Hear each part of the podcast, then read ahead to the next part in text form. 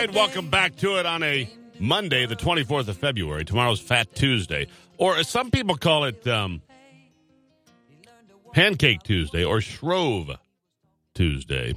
But the ethnic lines are already being drawn. They are because of the pronunciation of the word punchki. Punchki, punchki. I, I apparently I've got it all wrong. I want to know where the best ones are to be found in Michigan, then I want them delivered right to my doorstep. I want to figure that out. But Ken is listening in Rogers City this morning. He said, Gruber, you got it all wrong. Ken, welcome to the program. Morning. How are you? All right, so uh, correct me, help me here. The correct pronunciation is Ponchki, not Punchki. Say it again. Ponchki. Like P U N G, Pongski? Ponchki. Pongski. Ponchki. Yeah. Uh, uh, all right. Punchki. Pongski. All right. I See, I, I, I'm not Polish enough, Ken. That's the problem. My, my, my heritage is all wrong. I appreciate That's the, the, problem update. with this whole country. Well, well uh, some say. I, I don't. Anyhow, Ken, thank you for checking in. Pongski. Pongski. Okay. Thank you so much. How, how'd you say Thank say you. it? All right. Thank you so much. Alex, how did you say it? Pongski? All right, wh- whatever you want to call the thing, this this this little creation of dough and sugar and, and, and joy uh, that is around this time of the year for Fat Tuesday tomorrow. I want to know where the very best ones are in Michigan. Uh, do me a favor. Go to stevegruber.com, drop me a note. Where are the very best pongskis uh, to be found anywhere? If I have to drive for it, I might because it, just because it, I'm not wrong about this. A jelly donut does not qualify Uh, because you see, oh, look at this, we got them. Uh, no, that's not it. I want it to be like eight thousand calories per bite. I want it to be serious now. If I'm gonna if I'm gonna cheat on all the workouts I do, it's got to be worth my time. You know, if I'm going to go to the dark side and eat one of these things, it's got to be worth my time. It can't be, oh, it's a it's a it's a jelly filled donut. That doesn't count. Ponchki. All right, I'm going to work on that now. Uh, all right, so if you missed this, uh, the coronavirus on the loose in a whole host of uh, new places now. And as a result, looking at the Dow futures right now, the Dow is going to be off 800 points to start the day. Nasdaq down more than 300 and the S&P almost 100. The market's taking a dive on the coronavirus fears. At least a dozen towns in Italy on lockdown now.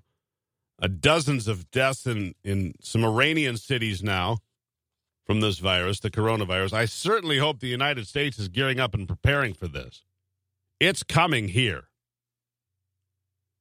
Make no mistake, the coronavirus is coming here. It is, it's going to be a worldwide pandemic. Now, having said that, the flu virus is more dangerous and more deadly than the coronavirus. However, the sheer magnitude of the numbers and the ease with which this transfers means this illness is very dangerous. And by the way,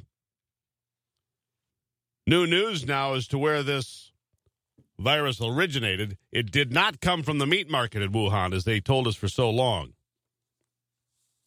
And I don't trust anything being said out of China, but I'll take this and I'll, I'll share it with you.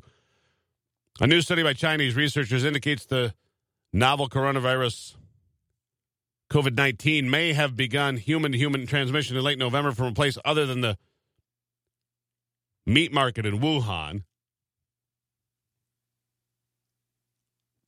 The study published on China XIV, a Chinese repository for scientific research, reveals the virus was introduced to the seafood market from another location, then spread rapidly from market to market. The findings, the result of an analysis of genome wide data. Tom Cotton, the senator from Arkansas, has been saying for some time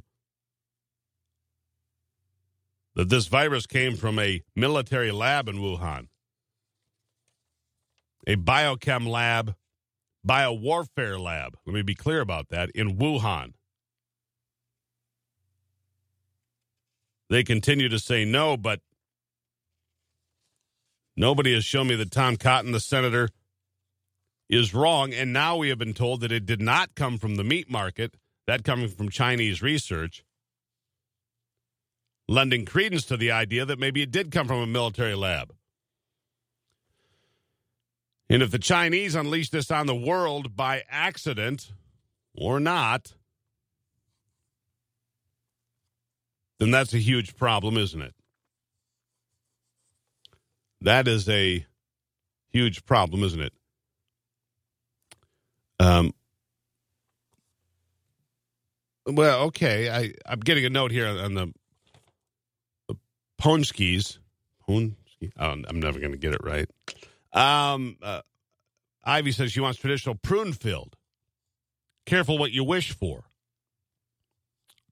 Just careful what you wish for. Prune filled punchkis. Ponskis. Yeah, we got it. Uh, at any rate, so we'll, we'll keep that on in mind as well. All right, so the president at this moment is at the Taj Mahal. He is in India, if you didn't know that. Uh, the president on a whirlwind two day uh, state visit to India with Prime Minister Modi. Um, they had a stadium event here just a few hours ago. More than 110,000 people packing the stadium. Big love for President Trump in India, the world's largest democracy. The two men came out holding hands together high. It was the Namaste Trump rally, sequel to a Howdy Modi event that Trump held in Houston last September, but the president getting a hero's welcome in India right now. And the two men talking about a $3 billion defense deal they're putting together. $3 billion in defense spending and mutual defense agreements being put together between Modi and President Trump, who is, in, as I say, in India right now on his way, if he has not arrived yet, at the Taj Mahal. Quite an event for the president. It's 25 after. It's time for a quick break here on the Steve Gruber Show on a Monday. We'll be right back.